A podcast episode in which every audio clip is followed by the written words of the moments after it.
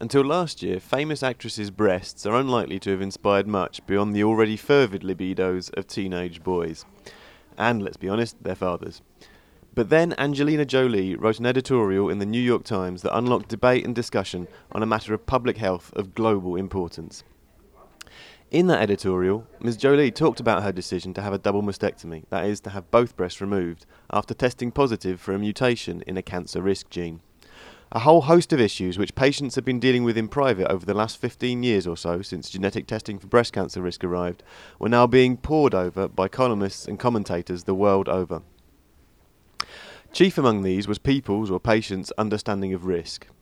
The decision to have a double mastectomy is, you don't need me to tell you, a drastic one but the information on which that decision is based is less definitive. There's no gene a person can inherit that means that they will definitely get cancer. And then there's the fact that although a double mastectomy is the most effective way to reduce the risk of breast cancer, increasingly there are other options. In the UK, the National Institute for Health and Clinical Excellence, that's NICE, recently published draft guidelines recommending that women with a high genetic risk of breast cancer should be offered preventative drug treatment. I'm at an event in London which aims in some small way to help people map out this minefield. It's the first in a series of four events that go under the heading Breast Cancer Chances, Choices and Genetics, organised by the Progress Educational Trust and supported by the Wellcome Trust. So, over the next 20 minutes or so, I'll be chatting with each of the five speakers. That's three medical experts, one policy expert, and one of the first people in the UK to decide to have a double mastectomy after an assessment of genetic risk. But first, I'm pleased to speak with Diana Eccles, who's Professor of Cancer Genetics at the University of Southampton, who set up one of the first NHS funded cancer genetics services in the UK. Uh, Diana, thanks for joining me. Um, I'd like to start by just clarifying some of the basics, if I could. First of all, when people talk about cancer risk genes, what are they really talking about? So, the two most frequently identified genes that have become altered and therefore increase the risk of breast cancer are the BRCA1 and BRCA2 genes, and that just stands for breast cancer 1 and breast cancer 2 because they were the first two genes to be identified in families with a strong history of breast cancer. Um, they're also associated, those two genes, with a higher risk of ovarian cancer, so there is a link between the two in that context. Okay, so we're mostly talking about the famous BRCA genes uh, and Angelina Jolie carried a mutation in the BRCA1 gene. Um, now, I know that breast cancer can't at all solely be attributed to those genes, or, or even in fact to a person's genetics more generally. In what sort of proportion of women that you would see uh, in the clinic does family background and so the genes that they inherit play a part? So, in a breast cancer clinic, mm. probably about 20% will have some sort of familial component. Okay. Um, but the majority of those won't be BRCA genes. So if we take all breast cancer across the board, much of which occurs at older ages, um, and typically in the screening age between 47 and 70, if we take all of those breast cancers, then probably about 3% of those are due to BRCA gene mutations, so really a very small proportion. Mm. But if we take much younger patients, particularly patients who develop very specific subtypes of breast cancer, we are more likely to find a BRCA gene even in the absence of a family history. Mm, and and just to go over a bit of the terminology that, that crops up, um, could you explain to me a bit about the divide that's made between sporadic versus hereditary breast cancer?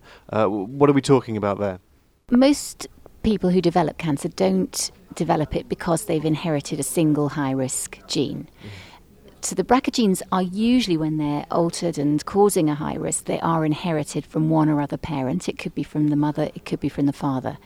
Lots of people with a family history have probably got multiple minor variations in genes that are common in the population but that happen to cluster in that family and so they together increase the risk and they tend to interact quite strongly with environmental factors. When we talk about sporadic or hereditary, it's really describing the family history. So it's not really telling us everything about the possible genes that have gone wrong. So, sporadic cases tend to be the term that people use to describe somebody who's developed a cancer where there's no family history and no suggestion of genetic cause. That sometimes, although not frequently, can be due to a BRCA gene, and the family history may have been obscured because the person is adopted or it's come through their father's side of the family, and there are no female relatives to um, have experienced cancer if the gene was there. Um, hereditary cancers tend to be the description we start with when we're looking at a very, very strong history of cancer running down one side of the family. And then we also use the term familial breast cancer, where we're just describing a cluster of breast cancers in the family, but where it doesn't have the um, relentless young onset of breast and ovarian cancer that we typically see with um, BRCA gene mutations. Okay. Um, I, was talking a bit in my intro about, about genetics and breast cancer risk being being something of a minefield for, for, for patients to, to negotiate, um, and I'm, I'm sure it must feel like that when people get get get their results back. Um, and then, of course, they, they may have these drastic decisions to make. Um, do you have any words on how patients do negotiate all that? So once we've identified a high risk gene, so let's say a BRCA gene running in the family, the each individual's choice about what they do about that BRCA gene will depend very, very much on their individual circumstances. So there are a range of options, and people make choices not only informed by the risk that we quote of yeah. the probability of developing cancer, but, but very much by their own experience of cancer in the past. Mm-hmm. So, one of the very, very potent drivers for women deciding, for example, to have bilateral mastectomy is where their mother has perhaps died from cancer when they mm. are relatively young and where they themselves have young children and want to prevent the same thing happening again.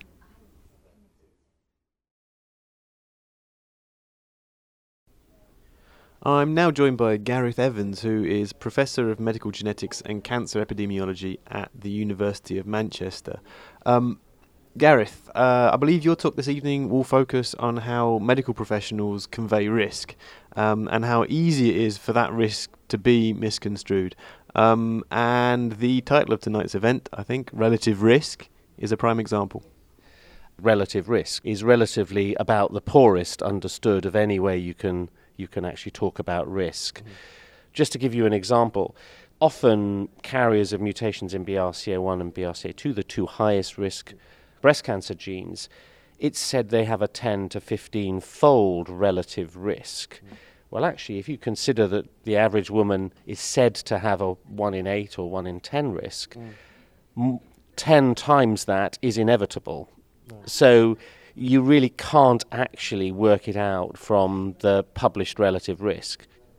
Right, and I believe a lot of your own work tries to find a better way of doing things. Can you tell me about that? So we, what I did when I in 1990 when I first started doing this was say, well, look, I've got to understand how to convey risk and how it's perceived. So a lot of work I did in the first few years was literally around that risk perception, and what that discovered was really that actually what women understand is odds ratios. So one in however many, one in ten, one in eight. Mm. Um, and that actually percentages are, are, really not very well understood either. So it's a, it's a way of actually conveying that risk. And you talk about the risk in their lifetime. Mm. So that's a risk to, say, 80 years of age. Mm. Or do you talk about risk in a given time period, mm. which is sort of 10, 20 years. Mm. Now, the difficulty there is is that if you're a 60 year old woman and you hear you've got a lifetime risk of one in eight, mm. well, well, actually, it's not a lifetime risk of one in eight because you've already lived through half of that risk. Mm. So it's about all of those nuances and balancing mm. it together. And then having come up with a risk mm. for an individualized risk for a woman, which may determine what screening or preventive measures they get access to, mm. You then got to talk about how other factors influence that risk.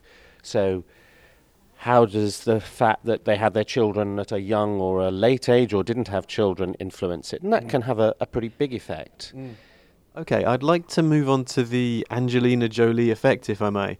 Whether you think that's been globally negative or positive, um, whether there's been an enhanced perception of genetic cancer risk, unnecessarily so, or, or whether the fact of having more people through the door for screening has been an overriding positive. I think by and large it's been positive that, mm. that actually the majority of women coming forward have come forward appropriately rather than being scared. Mm-hmm. It's possible that a lot of women who were scared unnecessarily were reassured by their GPs and and didn't get as far as specialist services. Mm. Uh, but certainly, I think it's it's a good thing. I think what we've seen is a lot of people who maybe have been held holding back mm-hmm. and suddenly saying, well, actually, is it that scary? You know, Angelina Jolie's been through this whole process. Mm. So, it, you know, if there was anything to debunk about, you know, for instance, risk reducing mastectomy, mm. um, people have seen the pictures of her after her surgery. It doesn't look like she's been, mm. you know, um, attacked with a, with a chainsaw. Mm. Um, we're not being overwhelmed with women asking for risk reducing surgery. We're just being seeing a lot more women who want to know their risk and want to know what they can do about it. I, I, I think the risk that was bandied about mm. um, was possibly unhelpful because mm. we can't give precise risks like 87%. And it's likely that uh, what was read from the mutation report from Myriad Genetics was a risk of up to 87%. So that's again how things can be misinterpreted.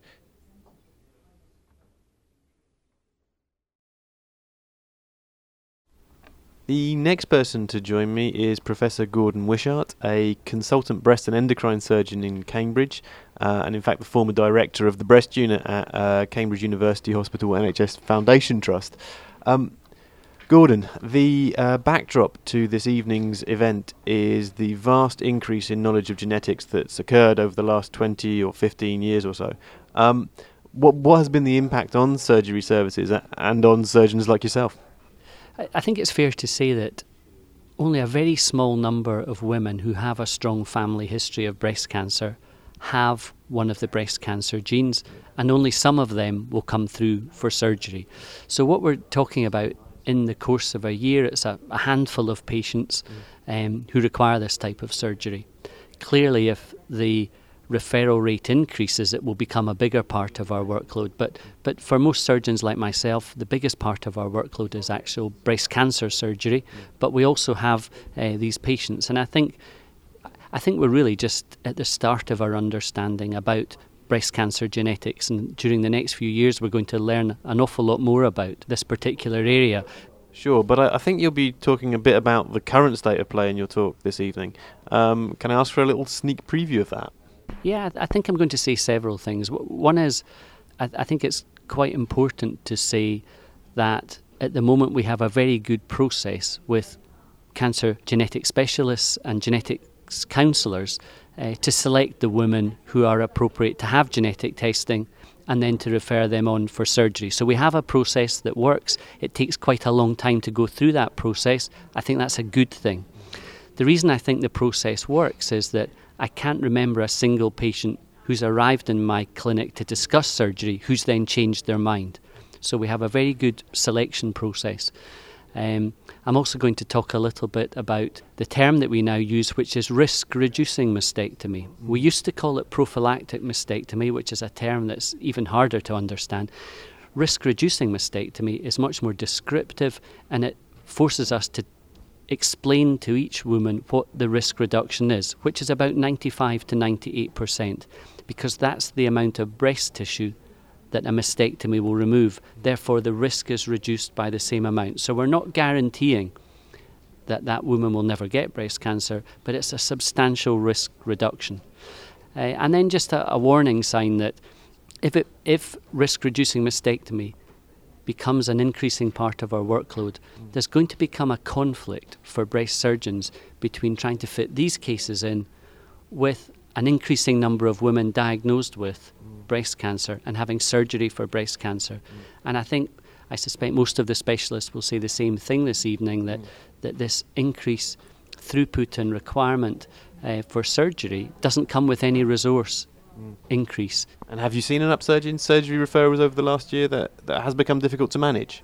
Well, uh, we haven't seen an upsurge in surgery yet, mm. but I think that's because the upsurge has been with the genetics teams with risk assessment, and they're all going through that process just now. I think we're at the point now where we're just about to see an increase in, in people requiring surgery.